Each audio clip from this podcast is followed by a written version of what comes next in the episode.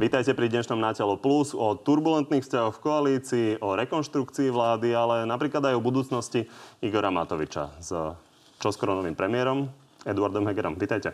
Ďakujem pekne, príjemný deň prajem. Pán minister, viete, ako máte povesť medzi novinármi? Neviem, povedzte retoriky sa to týka, že ste dobrý retor, ale na veľa neodpovedáte. Ja tu mám takých, že 40 otázok. Myslíte, že na 10 dostanem konkrétnu odpoveď? Tak uh, skúsime ja. Vždy sa snažím odpovedať čo najpresnejšie, ale niekedy tie otázky, viete, idú nad rámec toho, čo si myslím, čo že z hľadiska, aj, z hľadiska aj koaličných vzťahov je korektné povedať. Takže ja preto mám možno tú povesť, že uh, nevynášam spoza zavretých dverí. Viete čo, nie a... sú tu veci spoza zatve- zatvorených dverí, len že 10 odpovedí myslíte, že dostaneme od vás konkrétnych? No tak to uvidíme. Ale tak vy ste počítať. zase veľmi zdatný uh, moderátor, ak nie najzdatnejší, takže ak to niekto zo mňa dostane, tak to budete práve vy. No tak uvidíme. Diváci môžu počítať. Uh, vy sem idete vlastne z rokovania vlády a pôvodne ste mali byť vlastne už poverení uh, zostavením novej vlády už predpoludním. Nakoniec je to o 16. Prečo? No práve práve preto, že uh, musela zasadnúť tomu aj vláda. Tam trošku sme si dohadovali vlastne aj takéto správne, správny výklad uh, ústavy a chceli sme to urobiť na základe po, po, by som povedal, rady aj ľudí, ktorí majú na starosti legislatívu na vláde, že takto je to najčistejšie, takže preto sme to zasadnutie vlády urobili. Pôvodne sme nepočítali s tým, že bude musieť byť zasadnutie vlády, že by sme prišli len s pánom premiérom, ale keďže legislatíva úradu vlády povedala, že je dobre zasadnúť, tak sme to posunuli tým pádom na pol. Ako je možné, že tam máte toľko právnikov? Pán Holý sa nezaoberá ničím iným, len legislatívou a zabudlo sa na to, že treba prijať uznesenie vlády. Nie, tým to sa vôbec nezabudlo, aby ste uh, chápali správne. Ja som bol včera u pani prezidentky a keď sme sa vlastne rozprávali, Áno, tak, eh, tak vlastne sme hovorili o tom, eh, výklad prezidentského paláca bol, že nie je potrebné a následne ja som potom to overoval na úrade vlády a preto teda došlo k tomu posunu. Áno. Dobre, takže ne, Neviem, nebolo to posunutie zo, zo strany prezidentského paláca? Nie, nie, nie, nie. To bolo vyslovene kvôli tomu, aby mohla zasadnúť vláda. Tým, že beží parlament a viacerí ministri sú, a ja som sám bol dneska predkladať, aj sa vraciam o druhej naspäť do parlamentu, takže tým pádom uh, som sme to dali takto. Začneme pekne po poriadku. O vás sa vlastne ako o teoretickej náhrade za Igora Matoviča hovorilo už mesiace. Kedy ste to začali brať vážne? Tak uh, asi vážne som to bral, keď som dostal prvú otázku minulý týždeň. Uh, Až a, vtedy? Tak určite. Však, uh, tak uh, to bola priama taká výzva, kde som uh, teda chcel odpovedať pravdivo, však vždy odpovedám pravdivo, takže som povedal, že postavím sa tomu čelom. Takže... Predtým ste o tom nerozmýšľali? viete, času je málo, ale aby ste, však to bude aj podľa mňa ďalšia debata, keď sa ma budete pýtať, ja to trošku viacej potom vysvetlím. No, a, a čo myslíte, že sa vás budem pýtať? No, asi o tom budúcom fungovaní, nie? Určite. Najmä Richard Sulik a Igor Matovič, to je dvojica, ktorá zaujíma aj divákov a veľa na to chodí otázok. A, takže jedným vlastne zo základných dôvodov, prečo prichádza k tejto výmene, je vzťah e, Igor Matovič a Richard Sulik. No a ten sa vraj e, zázračne opraví, konkrétne takto, Richard Sulik povedal. Chcem Igora Matoviča pozvať na obed alebo na večeru. Ňoky už mal minule, čiže možno tentokrát pizza. Ja mám výbornú pizza piecku, čiže to bude určite skvelé. Pán minister, vy, vy viete, že oni sa viackrát zmierovali, dokonca za týmto stolom sa zmierovali. Ako máte dohodnuté s nimi pravidla? Takto, v politike je dôležité si uvedomiť, že e, to nemusí byť nevyhnutne o priateľstve a ono to asi ani väčšinou o priateľstve nie je. Je to o hlavne korektnosti, je to o stabilite a zodpovednosti voči hlasu, ktorý voliči tým politikom dajú. A myslím si, že na týchto pravidlách, keď bude stať celá koalícia, ja som to hovoril, že my potrebujeme na Slovensku stabilnú a dôverujúcu si vládu. Dôvera je niečo, čo sa buduje, čo sa nevytvorí z večera do rána, ale ak tam je vôľa a všetci aktéri budú chcieť, a verím, že do toho aj takýmto spôsobom uh, ideme pokračovať. Ja takže... sa chytím toho, ak je tam vôľa. Áno. Uh, otázne je, ako dlho tá vôľa pretrvá. Máte od nich naozaj prísľub, že vám nebudú strpčovať premiérovanie vzájomnými konfliktmi? Viete, by som povedal, že na to som už starý, aby som teraz tuto si dával niečo možno podpisovať, aj keď by ste to nepovedali ale ja obidvoch pánov veľmi dobre poznám. A uh, myslím si, že je to práve o tom, ako bude vedený aj samotný dialog, samotná práca. A to, že tá vôľa niekedy nevydrží a rupne, keď to tak poviem, tak to neznamená, aby nebola táto vôľa obnovovaná. A každý v živote padne, ale je dôležité, či sa postaví. Takže myslím si, že toto je to, čo ja do toho prinášam a akým spôsobom to chcem aj ťahať. Ja si myslím, že čo chcem povedať, ten dôraz, a to je opäť tá zodpovednosť voči voličom. Toto, toto budem určite zdôrazňovať všetkým ministrom uh, vo vláde, aby vždy tu na pozadí im bežalo, že nie sú tam sami za seba, ale sú tam za voličov, ktorí dali hlasy ich stranám, aby ich reprezentovali a aby presadili veci na Slovensku, aby sa Slovensko výrazne posunulo. A dobehli sme, a dokonca predbehli sme to, čo tu tak dlho bolo zameškané. Oni sú tam za vlastných voličov, ale na druhej strane stále superia o voličov, aj keď sú v koalícii. Možno Richard Sulik stále hovorí, že je dôležité, aby boli pravidlá, aby sa dodržiavali. Aké sú pravidlá v prípade, že by napríklad do 2-3 mesiace opäť e, zbehol po rokovaní vlády medzi novinárov a kritizoval e, rozhodnutie vlády? Aká bude sankcia? Takto, opäť, ja si myslím, že viete, e, je represia a potom je naozaj prevencia. Ja si myslím, že je veľmi dôležité fungovať na móde prevencie, čiže predchádzať všetkým takýmto vyhroteným stavom a myslím si, že to je aj ponaučenie z tejto celej krízy. Takže skôr to bude o tých preventívnych opatreniach a nedovoliť, aby to vyeskalovalo takto ďaleko. Ja sa pýtam na to preto, lebo Richard Sulik už povedal, že jemu sa veľmi nepozdáva príjmať rozhodnutia na vláde konsenzom. Nehovorí nie, ale že nepozdáva sa mu to. Takto. Ako, ja si myslím, že ďalšia, ďalšia dôležitá vec je, aby na vládu prišli veci, ktoré sú už naozaj vyrokované na všetkých nižších úrovniach. Stávalo sa aj teraz na vláde, že niektorí členovia vlády, a nechcem menovať, proste začali zasahovať dosť vážnym spôsobom do už e, dohodnutých rozhodnutí, bez toho, aby sme mali na dialog všetkých tých odborníkov a ľudí, ktorí vyskladali tie, komplexné rozhodnutia. Toto si myslím, že určite nie je správne miesto, pretože každý člen vlády jednak má svojich zástupcov, ktorí sa participujú na tých jednotlivých fázach toho vzniku toho rozhodnutia. Čiže mal byť aj ten člen vlády, ten minister, komunikovať so svojimi ministerskými zástupcami, aby reprezentovali jeho názor. A ak chce niečo to pozmeniť aj svojou prítomnosťou, tak vždy sa môže zapojiť do toho procesu predtým. No a ak sa Vláda to nedodrží, už je ten najvyšší... tak sankcia nie je žiadna. Pozrite, uh, tak ako som povedal, tie, tie právne normy fungovania vlády Poradku. sú nastavené a ja určite si nemyslím, ja pýtam, že... Nie, nie, nie, ja si nemyslím, že teraz potrebujeme nejaké pokuty alebo čokoľvek. Nie, nie, je to naozaj, viete, keď ťaháme za jeden uh, koniec povrazu, ako sa, ako sa hovorí, tak ono sa ukáže, že či to aj robíme a dá sa to vždycky riešiť práve tou prevenciou, dialogom a podobne. Ja si myslím, že toto je, toto je kľúčové uh, upovedomiť alebo vždycky ukazovať ten smer, že náš cieľ je kvalitnejšie Slovensko, vyššia životná úroveň a vyspelá krajina. Čomu ste si bez pochyby, ale pravidla určite museli dohodnúť, je vaše fungovanie s Igorom Matovičom, lebo fakt je, že budete v tandeme. On bude predsedom toho hnutia, vy budete premiérom a musíte sa navzájom potrebovať a spolupracovať. Takže ako ste si rozdelili pravidlá, kde sa končí a začína koho právomoc a pôsobnosť? Viete, toto by platilo, keby som Igora Matoviča eh, nepoznal tak dobre, ako ho poznám a keby som s ním nemal vztah, taký Ja tomu rozumiem, že ste priatelia, Čiže... ale na druhej strane nemáte na všetko nie, úplne rovnaké názory. Čiže keď nebude ten rovnaký názor, tak sa pýtam na to pravidlo, že kedy sa ako rozhodne. Ja vám dám možno konkrétny no, príklad, páči, aby to bolo pochopiteľnejšie. Takže napríklad Richard Sulik nahneva Igora Matoviča a Igor Matovič ma po, eh, vám povie, aby ste blokli jeho materiál na vláde. Vy si ale budete myslieť, že ten materiál je v poriadku, že treba ho posunúť. Musíte posluchnúť Igora Matoviča alebo nemusíte? Viete, opäť teraz trošku dám nakúknúť e, za tie dvere. A musím povedať, že emócie sa pretavovali, však to nikto nebude e, spochybňovať, sa pretavovali do tohto roka, pretože pandémia je vybičovaná emóciami, sa pretavovalo aj do podobných situácií. Čiže tieto situácie už mám za sebou a, a myslím si, že sme dospeli aj k výsledkom, ktoré nakoniec boli prospešné pre Slovensko. Takže ja sa týchto situácií nebojím a tak ako, ako hovorím, to nie je o pravidlách, to je o tom, že uh, máte s tými ľuďmi určitý vzťah a oni rešpektujú uh, ten váš prístup a ten rešpekt práve vzájomný, ktorý a ja mám voči, voči Igorovi Matovičovi a on voči mne, si myslím, že je zárukou toho, aby sme takéto veci čo najmenej eliminovali. A verím, že to tak bude aj s Richardom Sulikom. Tomu rozumiem, ale myslím, že je to legitimná otázka, no? lebo uh, vaša právomoc je riadiť to rokovanie vlády. Presne v momente, tak. kedy vy sa rozhodnete, že chcete nejakým spôsobom riadiť rokovanie vlády, ale Igor Matovič predseda vášho hnutia, ktorý naozaj získal ten volebný výsledok, ktorý získal, povie vám, že nie, on, on by to chcel takto. Tak máte právo, máte rozumieť, prísľub od neho, že sa môžete rozhodnúť autonómne? Treba rozumieť, a ja tento prístup nepotrebujem mať, lebo treba rozumieť kompetenciám. Dobre, viete, čiže viete, že také, sa budete rozhodovať povedali, autonómne? Ja chcem vysvetliť. Uh, treba si uvedomovať, že na akej stoličke sedíte a aké sú vaše kompetencie. Ja som minister školstva, ale som zároveň aj minister zdravotníctva. Ale keď prídem na ministerstvo zdravotníctva, s kolegami rozprávam ako minister zdravotníctva, nie z pozície ministra financí. A toto isté na vláde, to, že je uh, Igor Matovič predseda strany, to patrí na koaličnú radu. Áno, samozrejme, tam má, tam má väčšie slovo. Ale z hľadiska vedenia vlády má väčšie slovo premiér. Pre dobro veci. A ja zase Igora poznám, že on je v tomto veľmi korektný človek. Čiže ja sa tohto neobávam. A preto si myslím, že... Takže ešte raz tá otázka. Môžete sa o tomto rozhodnúť autonómne?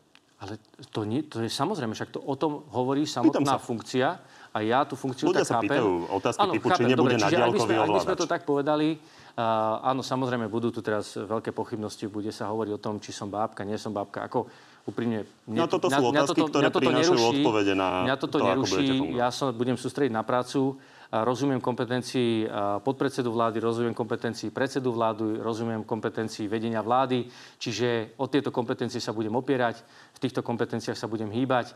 A opäť, e, tu je možno niekedy taký ten pocit, e, že tá politika ako keby e, sa vníma tak, tak ľudovo a je pocit, že a toto je, myslím, že potrebujeme vrátiť aj pre občanov, aby videli, že tá profesionalita má presne určené rámce. My nemyslím, nemusíme vymýšľať koleso. Oni tam sú, len sa nimi musíme riadiť. A teda tým chcem povedať, že keď je kompetencia predsedu vlády a má svoje kompetencie vyššie ako ostatní členovia vlády, tak ak ich využíva, tak vie tú vládu riadiť. Tak to ešte zjednoduším. Nebudete na diaľkový ovládač? No, tak ako som povedal, ja si myslím, že nebudem na ďalkový ovládač, Dobre. a, pretože, a tu chcem povedať jednu vec. Viete, Igor Matovič, a, a chcem, aby to zaznelo, a, to je človek, ktorý tu naozaj 10 rokov veľmi urputne bojoval proti, proti systému, ktorý sme tu mali, ktorý spôsobil stagnáciu, ktorý pustil mafiu do najvyšších poschodí.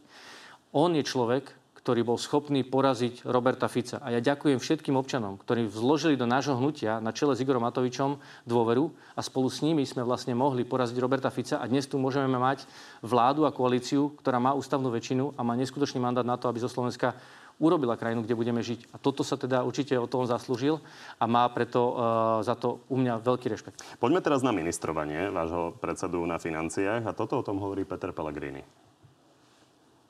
o dane a o použitie každého jedného centa sa bude starať človek, ktorý poprvé na to nemá ale žiadnu odbornosť, bol zapletený do daňových podvodov. Krútite hlavou. Presne tak. Ako pozrite sa, uh, Keď pominieme daňové podvody, čo je niečo, o čom sme sa tu rozprávali v natelo hodiny a hodiny, a je kvalifikácia viesť stredne veľkú firmu robiť zároveň ministra financí? Pozrite, eh, keď hovoríte stredne veľkú firmu, tá firma mala neskutočne veľké obraty, ale teraz... A zamestnancov si- nemala príliš veľa. O, 2000, ale, ale uh, povedzme si... To, Tak teda to aj s firma. novín, predpokladám. Ale, ale chcem povedať inú vec. Uh, Igor Matovič a ja ako minister financií za ten celý rok som veľmi úzko spolupracoval s uh, Igorom Matovičom ako premiérom, pretože naozaj ten tandem premiér a minister financií je dôležitý, o to viacej v takýchto krušných časoch a o to viacej aj v časoch reformy.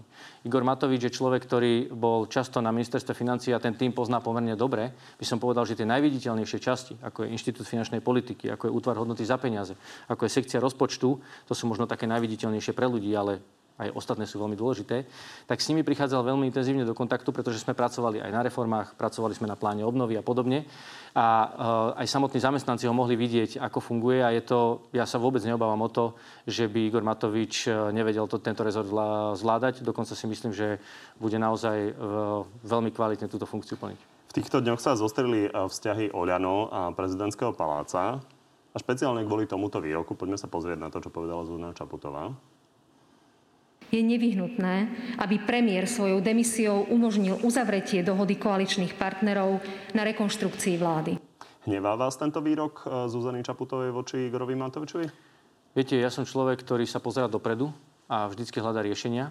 Toto je niečo, čo pozerám a ja akože určite... Nejde len o vás, ide aj o vašich kolegov. Uh, treba povedať, že napríklad v tom liste, uh, o ktorom sa uh, niekoľko uh, článkov už napísalo, sa hovorí. Týždne počúvam, že tento puč tu organizuje pani z prezidentského paláca, až zrazu pani vyzve Igora, aby podal demisiu.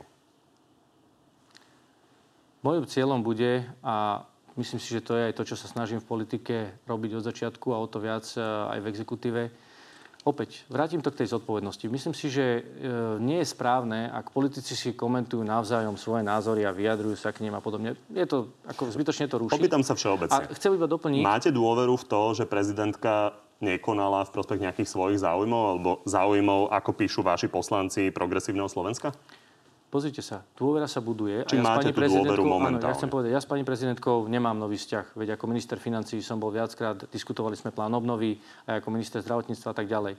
Dôvera sa buduje a ja myslím, že môj vzťah e, voči pani prezidentke na tej pracovnej úrovni je budovaný a budem rád, ak sa bude, bude, bude budovať ďalej, pretože si uvedomujem to, že je tu úrad predsedu vlády, je tu úrad prezidentky alebo prezidenta.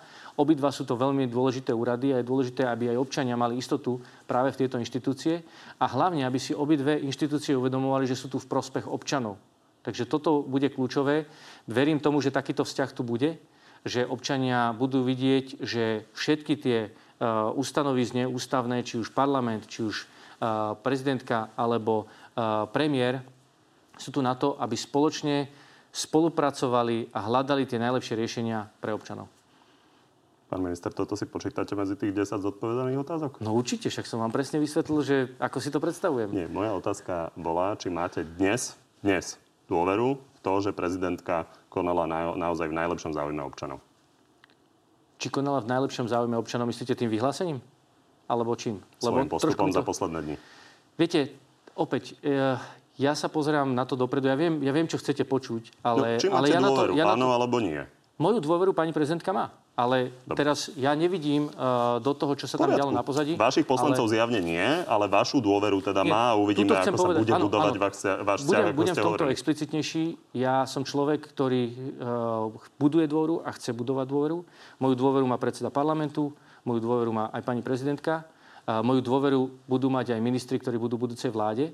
A myslím si, že toto je ten základ, na ktorom potrebujeme stavať. A aj staviame. Ja si myslím, že sa to aj dialo. Čiže a, a toto slovami... budem očakávať. Preto som povedal, že len doplním, som veľmi dával si pozor na tieto dve slova, aby to bol odkaz aj v posledných dňoch, akú vládu Slovensko potrebuje. Čiže... Stabilnú a dôverujúcu. A keď to rozšírim, tak nielen vládu, ale naozaj súzvuk tých hlavných uh, ustanovízny, keď tak poviem, alebo... Tomu rozumiem, len aby sme rozumeli aj tomu vášmu momentálnemu naladeniu. Hovoríte, že momentálne má vašu dôveru, čiže inými slovami, obavy, ktoré vyslovujú vaši kolegovia, že konala napríklad, hovorím napríklad, lebo aj iné obvinenia boli, v prospech progresívneho Slovenska, u vás nie sú.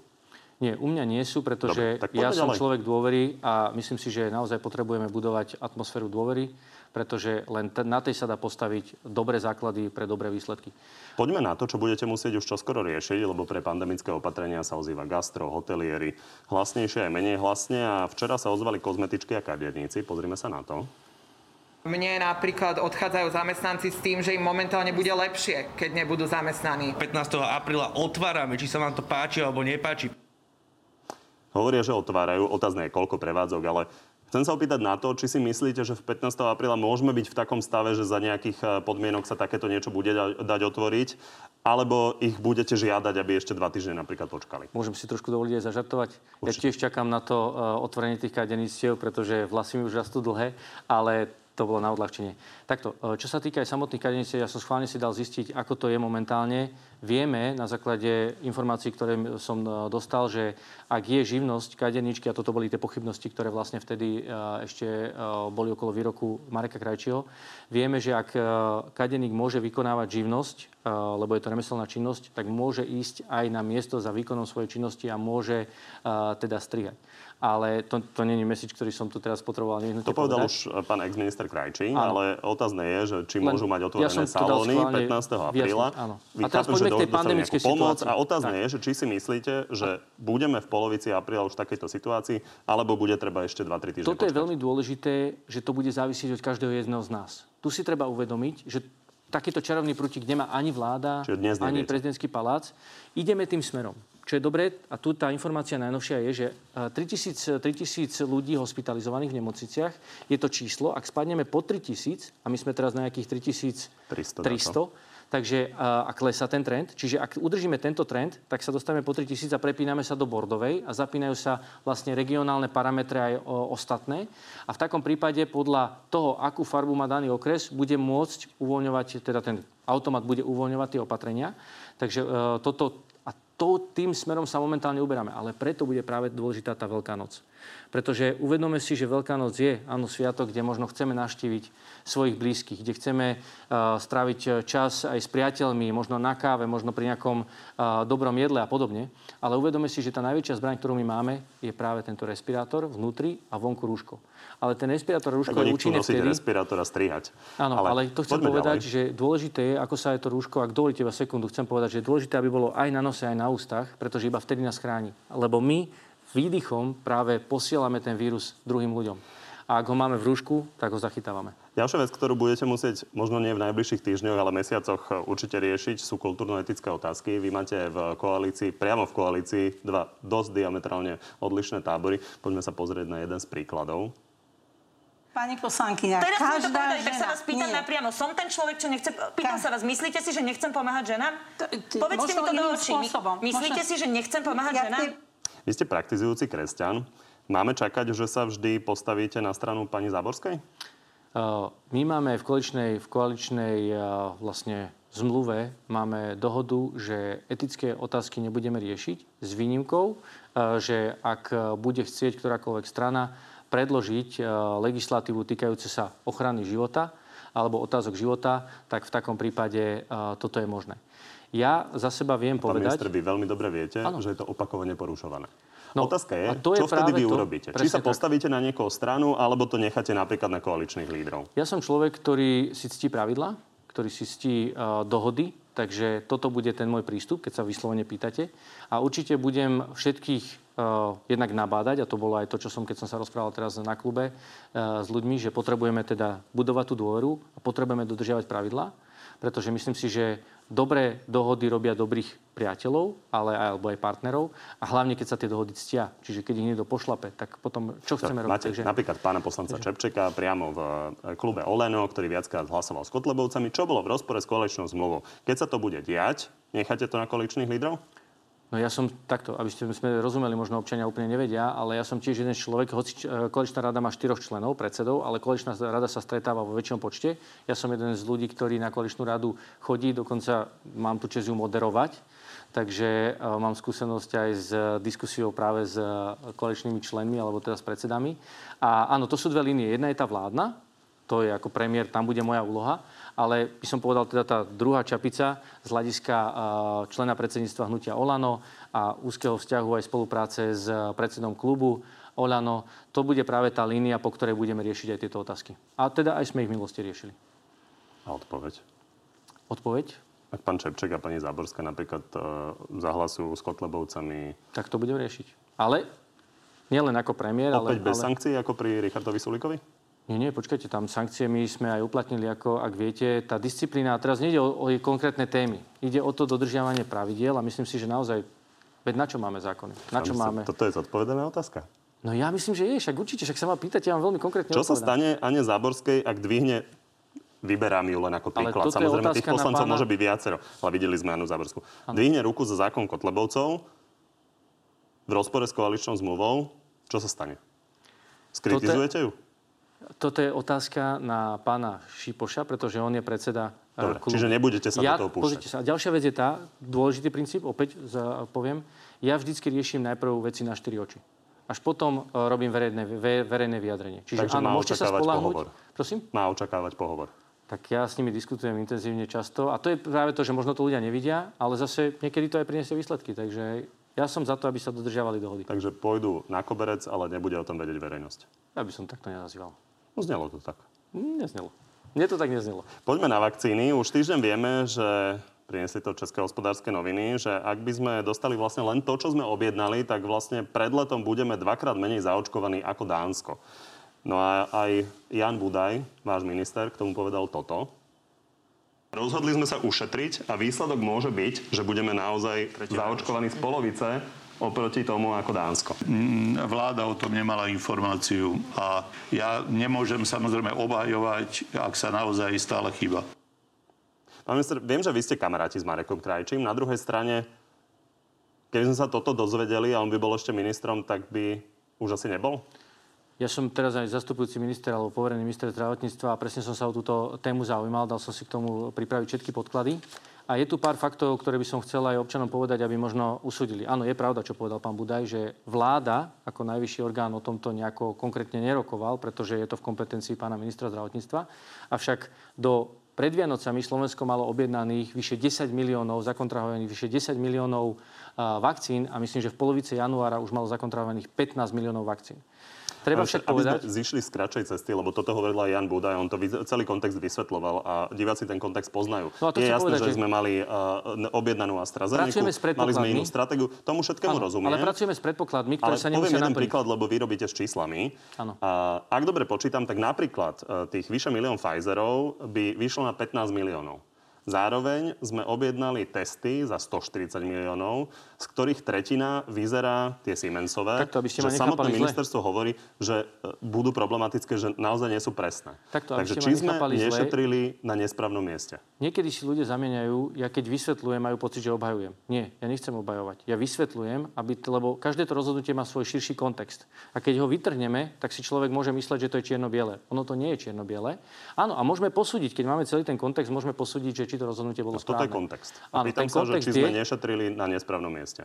No teraz sa to určite tak javí. Teraz sa to určite tak javí. Otázka je, či sa to tak javilo aj v polovici januára a na konci decembra. Boli krajiny, ktorým sa to javilo teda zjavne inak a zjavne sa inak rozhodli. Takisto boli krajiny, ktoré boli v úplne iných situáciách a teraz otázka je aj tej dôvery a ja si myslím, že nikto nemohol predpokladať, ale áno, to sú tie scenáre, nikto nemohol predpokladať, že AstraZeneca bude mať taký veľký problém s dodávkami. To napríklad nemohol nikto predpokladať, alebo teda ani nepredpokladal. No, niekto to ale predpokladal a Británia sa si zariadila inú zmluvu a preto má AstraZeneca vo veľkých len dodávkach. to nebolo fér a nebolo to podľa pravidel, čiže to je opäť o tom, akože keď chce, ale áno, určite treba, tá Bola prevencia je dôležitá, tá prevencia je dôležitá. Dnes to môžeme vyhodnotiť ako chybu.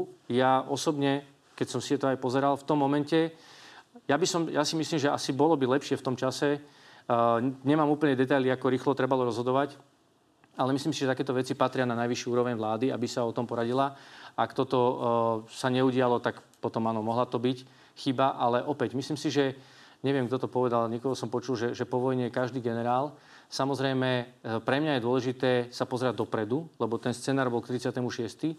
A ja robím všetko preto, aj budem robiť všetko preto, aby ten scenár sa nenaplnil, aby sa naplnil lepší len scenár. my sme v scenári, že sa musíme spoločne s ostatnými krajinami, ktoré takto sa rozhodovali, doprosovať vlastne západným krajinám, aby svoje dodávky Nie je to tak, nie je to tak, že sa musíme rozdelili, doprosovať. alebo minimálne tie nové dodávky, aby člen. nežiadali v takej miere, aby my sme mohli Takto, dostať aby ste viac. rozumeli, aj tá diskusia, ja som bol aj účastný, my sa nemusíme nikoho doprosovať, pretože my sme plnohodnotný člen Európskej únie a máme rovnaký hlas za stolom. A treba dôležité povedať, a to aj využívame, túto plnohodnotnosť nášho hlasu. netvrdím, len situácia je taká, že tie ďalšie dodávky budeme musieť žiadať, aby sme dostali väčší podiel, aby sa to do, Ale dorobilo. takto, aby ste rozumeli, tá situácia sa má tak, že je viaceré krajiny, ktoré toto urobili. Nie, to nie je len Slovensko jediné. Viaceré krajiny zvolilo tento scenár, a, pretože Astra bola aj prvá vakcína, ktorá bola k dispozícii a preto sa také veľké objemy aj zakontrahovali.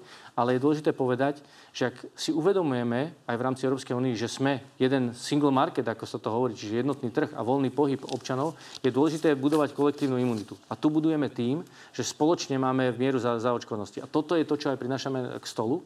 A preto aj veľmi, myslím si, že uh, sebavedome zastupujeme záujmy Slovenskej republiky, aby k takýmto disproporciám neprišlo.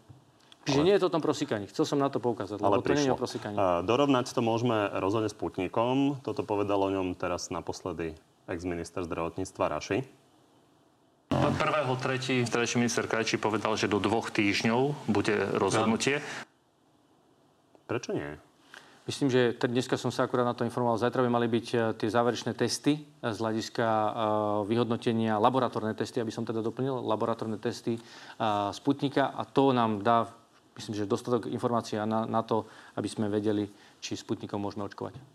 Tie testy mali už byť hotové skôr. Nie, takto. Tam informácia bola, že nejakú, nejakú informáciu dostaneme koncom minulého týždňa, to sme aj dostali, ale v skutočnosti to najrozhodnejšie práve sú tie laboratórne testy.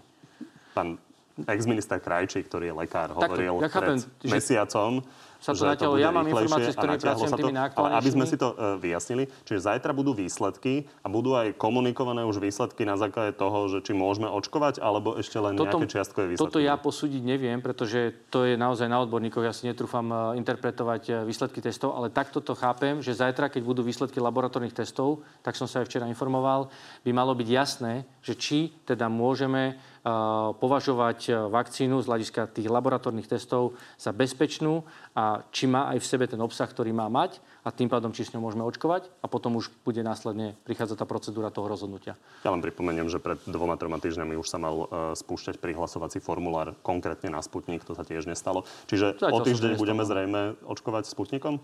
Tak ak vyjdú zajtra tie laboratórne testy uh, Samozrejme, pozitívne, ak vyjdú pozitívne. Tak, tak, tak, tak myslím si, že tá procedúra, neviem ako to bude cez Veľkú noc, lebo predsa sú to uh, sviatky pokoja, ale, ale myslím si, že budúci týždeň by to mohlo byť pripravené na to rozhodnutie a v takom prípade by sme mohli začať očkovať. Určite Čo výhody pre čakajú. zaočkovaných? Ja som sa tu rozprával o tom s Veronikou Remišovou na telo a ona hovorila, že si myslí, že pri istom množstve zaočkovaných by mali sme začať uvažovať o tom, že by dostali nejaké výhody. Mohlo by to napríklad pomôcť kaviarňam, keby tam mohli chodiť tí zaočkovaní. Na druhej strane potom je aj pohľad, že nediskriminujme ten zvyšok, ktorý sa ešte nemohol dať zaočkovať, aj keď, aj keď chcel. Váš prístup je aký? Ja osobne si myslím, že musíme byť opatrní pri t- takejto debate z dvoch dôvodov, pretože momentálne stále ešte uh, nemáme alebo hľadáme tú odpoveď a chceme mať utvrdenie v tom, že ak je niekto zaočkovaný, tak určite nie je nosič, čiže, lebo on áno, zvláda tú samotnú, ak aj by dostal teda ten vírus, tak ho zvláda o mnoho lepšie a už mu nehrozí smrť ale uh, ešte nemáme, myslím si, že 100% istotu podľa informácií, ktoré mám, že nemusí byť nosič. Čiže my musíme toto podľa mňa, čo vedieť čo najrychlejšie, a nielen my na Slovensku, ale naozaj celé spoločenstvo, si vedieť zodpovedať, aby sme mali istotu, že človek sa síce cíti komfortne, ale môže niekoho nakaziť. Čiže ak tomu dobre rozumiem, tak vy sa zatiaľ pri tom penze informácií, ktoré máte, uh, prihovárate za to počkať na tých 60-70% zaočkovanosti až potom nie nevyhnutne, nie nevyhnutne, pretože treba naozaj preskúmať, uh, ako, ako veľmi táto účinná táto látka uh, z očkovania je účinná aj na to, že bráni šíreniu. Ak toto bude, tak samozrejme vieme toto zohľadniť. Ale ja opäť ja si uvedomujem, že tento vírus, však vidíte, čo to spôsobuje na Slovensku. Ja mám pred ním veľký rešpekt. A buďme opatrní možno v takej prílišnej uh, otvorenosti, pretože nás to neskutočne môže dobehnúť. A preto ja aj taký kladiem dôraz a, a ak dovolíte, by som len chvíľočku chcel ešte k tej Veľkej noci povedať, že prirodzene, ja to vidím aj medzi ľuďmi, keď, keď vidím na ulici mnoho ľudí uh, nemá rúško alebo možno ho má pod bradou a podobne, rozpráva sa so svojimi známymi, s ktorými nebýva v domácnosti. Toto je veľmi nebezpečné, lebo my sa otvárame tomu vírusu, my ho vysielame von. Čiže ja chcem aj ľudí poprosiť z tohto miesta, aby naozaj počas Veľkej noci prosím, vydržme malý diskomfort cez túto veľkú noc, nás posunie veľmi výrazne uh, bližšie k cieľu, kde chceme všetci mať práve ten veľký komfort a už sa pandémie zbaviť. Takže preto ten rešpekt voči tej zákernosti tej choroby je dôležitý a je dobrý. Na druhej strane tá disciplína nás približuje výrazným, výrazným tempom k tomu cieľu víťazstva. Čo SIS? Bude sa tam meniť šéf? Respektíve bude nový šéf. Je to vaša právomoc? Bude to váš nominant? Takto ja, jak ja som povedal, ja rešpektujem aj koaličnú, koaličnú dohodu, ale samozrejme, keďže to bude spadať e, pod premiéra, tak určite chcem byť pri konzultácii o obsadení tohto miesta. Takže bude to vlastne nominant Sme rodina, ale teda musí mať vašu dôveru. Tak by to malo byť. Poďme sa ešte pozrieť e, na to, lebo veľa otázok chodí aj na to, aký budete premiér a takýto hovorí, že budete premiér Peter Pellegrini. Ja neočakávam od premiéra Hegera, že to bude nejaký uchvatný premiér, ktorý Slovensko posunie nejak výrazne dopredu. Milí sa? Pozrite, ja som nie človek, ktorý potrebuje dávať nejaké veľké vyhlásenia. Ja budem rád, keď ľudia uvidia moje skutky a potom ich zhodnotia. Dobre, lebo rozumiem, že ako ex-minister financí už čo skoro budete strážiť verejné financie, chcete dobre zmanéžovať plán obnovy, lepšie vzťahy v koalícii. Ale či máte niečo také osobné, čím by ste sa chceli zapísať? Ja sa chcem zapísať, ale nie ja, pardon. Ja sa chcem zapísať tým, aby sa zapísala táto vláda. To je môj cieľ. A táto vláda má naozaj veľmi dobré programové vyhlásenie vlády. Máme veľmi kvalitne spracovaný plán obnovy. Máme ďalších 6 miliard eur práve k plánu obnovy, konkrétnym reformám a investíciám. Máme 8 miliard zvyšných e, z eurofondov, ktoré musíme dočerpať do roku 2023. Máme ďalších 13 miliard, ktoré nás čakajú na najbližšie programové obdobie. A toto je ten cieľ, že my musíme tieto peniaze, enormné peniaze, aké Slovensko tu dlho na takej časovej kope nemalo, pretaviť vo výsledky. A môjim, môjim cieľom je, aby to ľudia pocitili. Ja sa nepotrebujem zapísať ničím iným. Ja sa zapíšem tým, že ľudia sa budú mať lepšie Jedna z mála vecí e, pozitívnych, ak nie jediná, ktorú Petr Pellegrini spomenul, e, povedal, že ste lepšie jazykovo vybavení ako Igor Matovič. My sme v predvolebných debatách e, sa pýtali jednotlivých účastníkov, lídrov strán, ako by sa predstavili na Európskej rade. Vy sa ako predstavíte dvoma vetami na Európskej rade? Ja sa predstavujem už na ECOFINE and uh, I can say that I have very good friends among the ministers of finance. Uh, we share a lot of uh, also private things uh, on, the several discussions. And I'm looking forward to meet the, the prime ministers and the presidents of the European Union to speak with them uh, with the great courage and uh, great confidence of uh, Slovak nation because Slovak nation is a great nation. The Slovak Republic is a great republic with great potential. And I'm looking forward to speak about this with my future colleagues at the level of the European level. Ďakujem. A posledná otázka. Ako budete chodiť do debat?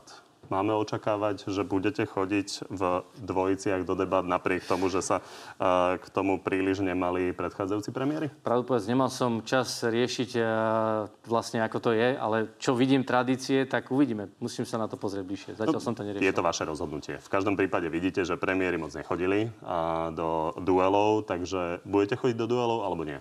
Pozriem sa na túto tradíciu, ako vznikla, čo je za ňou. Pán minister, to vyzerá, že nebudete chodiť. To vôbec neznamená. Ja neviem, prečo si vy vždycky vysvetlíte tú e, negatívnu stránku tej odpovede. Však ja len som povedal, že sa pozriem na túto tradíciu, ako vznikla. Hovoríte, že som sa akým... zle vysvetlil, čiže budete? Vidíte? Vy to chcete vidieť čierno-bielo. Ja hovorím, že ja to, to rozhodnutie príde a keď príde, tak vám dám vedieť. Čierno-biele je zrozumiteľné. Ale nevždy to tak v živote je. Dobre, tak vám ďakujem, že ste prišli. Veľmi pekne a ja ďakujem a za pozvanie chcem poprosiť ešte raz z tohto miesta ako ministra zdravotníctva všetkých občanov. Chcem vám poďakovať za to, že dodržiavate všetky opatrenia a poprosiť vás, aby sme ešte chvíľku vydržali. Táto veľká noc môže zasadiť rozhodujúci úder v boji v pandémii. Prosím, dajme jej to. Ďakujem. No a ja ďakujem, že ste nás sledovali. Pri Natelo aj pri Natelo Plus sa vidíme opäť po veľkonočnej prestávke. Dovidenia.